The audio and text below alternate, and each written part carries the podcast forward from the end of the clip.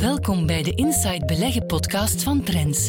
Met elke woensdag een blik op de economische actualiteit en uw beleggingen door Danny Reewegs, directeur analyse en strategie van Inside Beleggen. Deze podcast kwam tot stand met de gewaardeerde steun van Keytrade Bank, de onbetwistbare marktleider in online trading in België. Welkom bij de podcast van Inside Beleggen met Danny Reewegs van Inside Beleggen. Dag Danny. Dag chef. Ja, en Danny, um, we lijken de laatste weken of laatste maanden een beetje in een regimewissel terechtgekomen te zijn wat betreft inflatie, toch? En dat mist een effect niet op de financiële markten. Ja, hoe, hoe zit de huidige dynamiek precies in elkaar? Uh, welke rol speelt die inflatie en, en wat doet dat met de financiële markten? Ja, er is één thema, denk ik, dat momenteel de markten uh, domineert. En dat is die, die torenhoge inflatie. Die is er eigenlijk gekomen door een ja, opeenvolging van twee crisissen. Eerst uh, hadden we ja, die COVID-19-pandemie, die coronacrisis. Daar zijn we veel sneller en veel forser uitgeraakt dan uh, eerst ingeschat. En dat heeft ja, inflatie doen ontstaan, omdat er ja, een tekort was aan allerlei producten, vooral componenten, uh, halfgeleiders en dergelijke. En dat heeft dus de prijzen al in 2021 opgedreven. En daar is nu nog eens de oorlogssituatie in Oekraïne bijgekomen dus een tweede crisiselement. En Oekraïne is toch eh, samen met Rusland op een aantal domeinen belangrijk in, in aanlevering. En we dan over landbouwproducten, dat is dan vooral uh, het element van Oekraïne. En klassieke uh, grondstoffen en vooral ook olie en gas. En dat is dan het aspect van Rusland. Die prijzen waren al aan het stijgen en die zijn verder doorgestegen als gevolg van die verrassend uitgebroken oorlog in, in Oekraïne. En die cumulatie van die twee effecten heeft dus gezorgd dat we ja, eh, in vier decennia niet meer geziene inflatiecijfers hebben. 7, 8 procent is nu eerder de regel dan de uitzondering. En dat heeft met vertraging, maar dat heeft ondertussen toch wel, zoals overal in de wereld, de rente omhoog geduwd. Zowel uh, een beetje de korte, maar vooral dus de lange termijn. En dan zit je in landen als de Verenigde Staten, als Italië, als Griekenland zit je ja, bij cijfers in de buurt van drie of zelfs meer. En dat zijn cijfers die we toch heel veel jaren niet meer gezien hebben. Ja, ja, ja. want inderdaad, twee jaar geleden zaten we in eh, Europa nog met negatieve rentestanden, eh, in de VS heel laag. Ehm, dat is nu op korte tijd een, een, een, een verandering ingekomen. Um, vroeger gold dan dat ehm, de verliezen die je leed in aandelen tijdens zo'n periode, dat die gecompenseerd werden door de winsten van obligaties. Maar die communicerende vaten, zoals jij het in jouw analyse noemt, die zijn momenteel ook een beetje ja, stuk, om het zo maar te zeggen. Hoe, hoe zit dat precies? Ja, dus we moeten vaststellen in die eerste drie, vier maanden van 2022 dat je met alle klassieke beleggingsvormen dat je daar toch wel duidelijk in het rood staat. Heb je cash, dan ja, is dat zogezegd een nulresultaat, maar uh, door de hoge inflatie verlies je ook 7, 8 procent aan koopkracht. Dus je kan maar voor 2,93 euro niet meer betalen op het einde van het jaar. Uh, met die 100 euro die op dat spaarboekje staat. Dus dat is een verlies. Ga je dan beleggen, bijvoorbeeld in obligaties uh, of in aandelen, ja, dan sta je ook in, in, de rode cijfers. Dus de gemengde fondsen die een combinatie maken van dat allemaal, ja, die staan ook in het rood. Dus beleggers, wat ze ook eh, klassiek gedaan hebben, ja, die moeten vaststellen dat ze na drie, vier maanden in 2022 5, 6, 7 procent gemiddeld verlies hebben geleden. Alleen mensen die in grondstoffen zaten, maar dan zit je buiten het klassieke, ja, die hebben eventueel nog een positief resultaat, maar alle klassieke beleggingsvormen zijn in het rood gekomen. En dat heeft te maken met het feit dat uh, het beleid van de centrale banken sinds de bankencrisis veranderd is. Hè, die monetaire expansief beleid met het opkopen van obligaties, ja, die hebben alle prijzen uh, naar boven geduwd, want ze hebben daarmee de lange rente zwaar naar beneden geduwd, hè, tot historische dieptepunten. En daar, uh, door de inflatie wordt dat nu gecorrigeerd. En dus waar ze lange tijd uh, enorme winsten hadden op obligaties, op aandelen, ja, wordt dat nu gecorrigeerd en zitten ze met stevige verliezen in die eerste maanden van 2022. Ja, ja, zoals je zei, die lange rente, of die, die rente op lange termijn, uh, heeft de afgelopen maanden een inhaalbeweging gemaakt.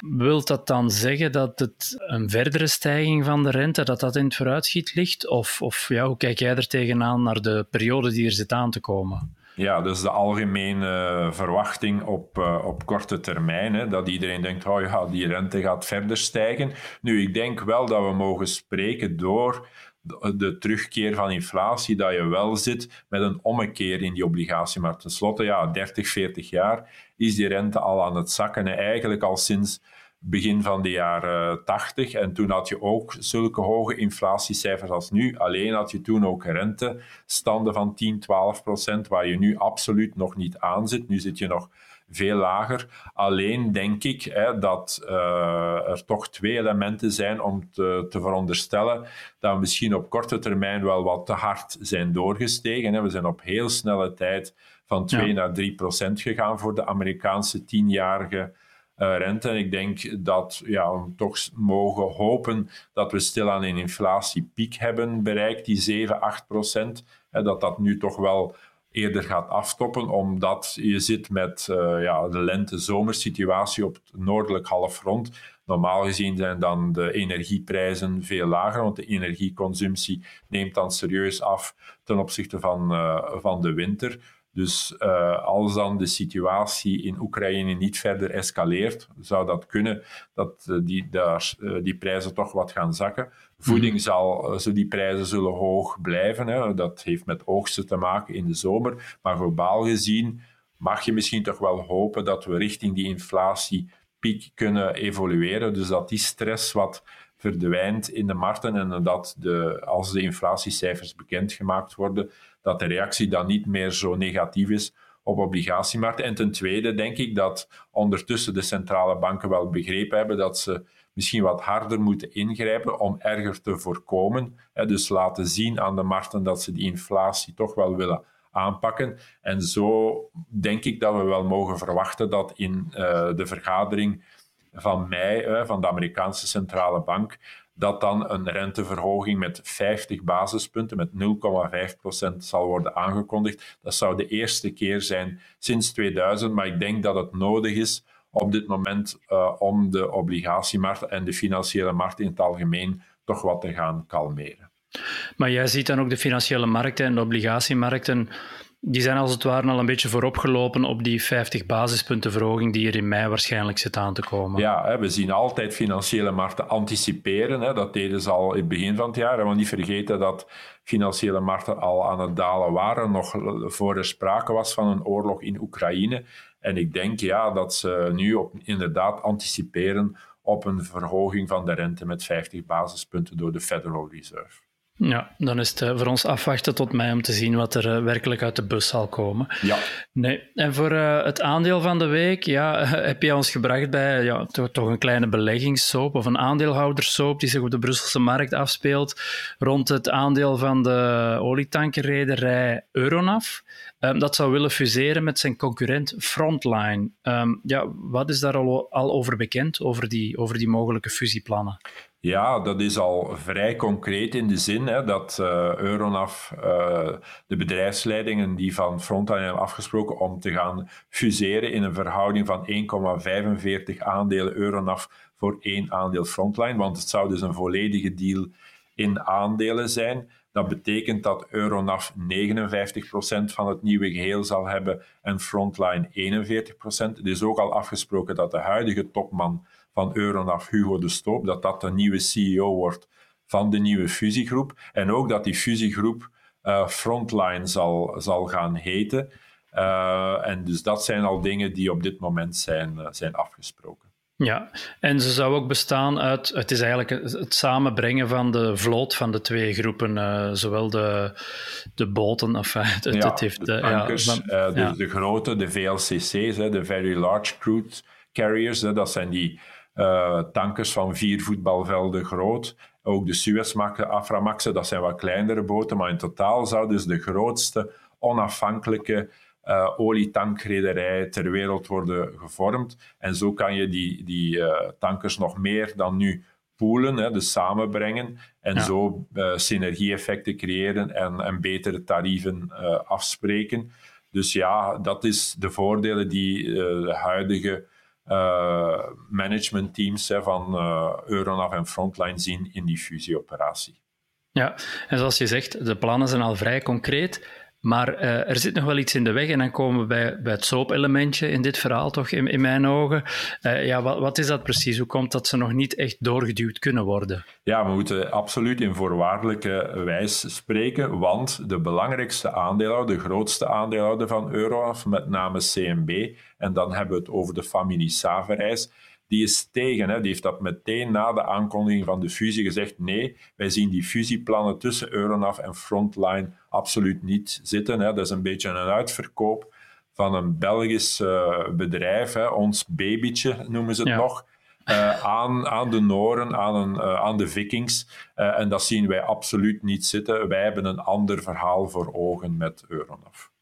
Ja, en de familie Saverijs, hoe kunnen zij of hoe zouden zij die fusie kunnen dwarsbomen? Ah, ja, zij hebben op dit moment, hè, het moment dat wij deze opname doen, is bekend dat zij 14,4% van de aandelen van Euronav in handen hebben. Nu in 2020 eh, zijn ze op een gegeven moment uitgestapt. Hè. Vroeger was Euronav onderdeel van CMB. Dan zijn verschillende maatschappijen, ook Exmar, zijn afgesplitst geweest. En uh, is uh, de familie Savres nog een klein stukje aandeelhouder geweest, maar op een gegeven moment zijn ze zo goed als volledig of volledig uitgestapt. Hè. Ze hebben zich toen geconcentreerd op CMB en hebben dan uh, gemerkt dat van dat feit de Noor John Frederiksen, scheepsmagnaat, multimiljardair, heeft gebruik gemaakt om zelf een belang op te bouwen in Euronav, met dus de bedoeling om dit fusieplan te realiseren.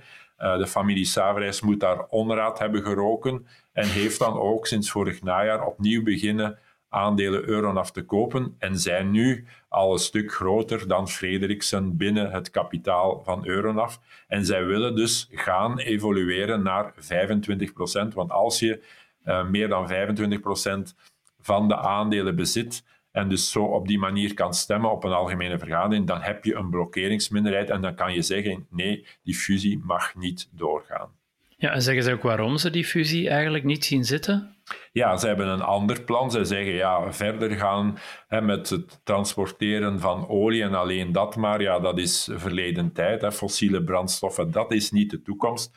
We moeten uh, Euronav gaan ombouwen tot een maritieme en industriële cleantech speler. Hè. Dus we moeten de winsten geleidelijk aan op die vloot, op die tankers gaan realiseren. En we moeten dat herinvesteren in het vergroenen, in het koolstofvrijmaken van de scheepvaart en in de en industrie. En we hebben daar het in, ideale instrument voor, met name een dochter van CMB, CMB Tech. Dat is een bedrijf dat gespecialiseerd is in waterstof toepassingen voor um, scheepvaart en voor industrie. Dus dat is hun alternatief project dat zij willen voorleggen aan de aandeelhouders van Euronav. Ja, nu heel die soap draait rond het bedrijf Euronav en dus ook de aandelen die op de beurs van Brussel noteren. Ja, hoe heeft de koers erop gereageerd en ja, wat betekent dit allemaal eigenlijk voor de Euronav-aandeelhouder zelf?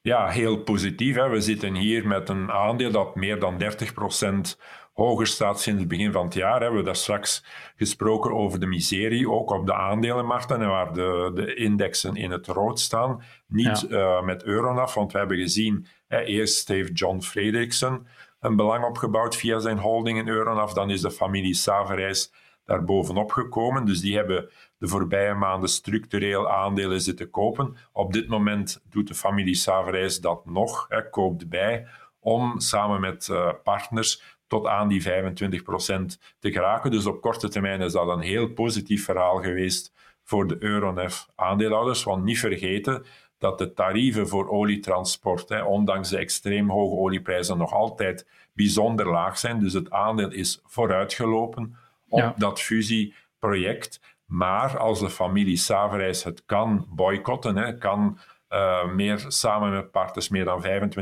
van de aandelen kan verzamelen en het fusie project kan uh, blokkeren, ja, dan mogen we aannemen dat de beurskoers van Euronaf terug gaat zakken. Vandaar dat we toch zouden aannemen om gedeeltelijk op die aandelen winst te nemen, want eigenlijk staan die te hoog zonder heel dat fusieverhaal en die discussie met de familie Saverijs zouden we nooit aan 11 of meer euro staan op dit moment voor het aandeel Euronaf.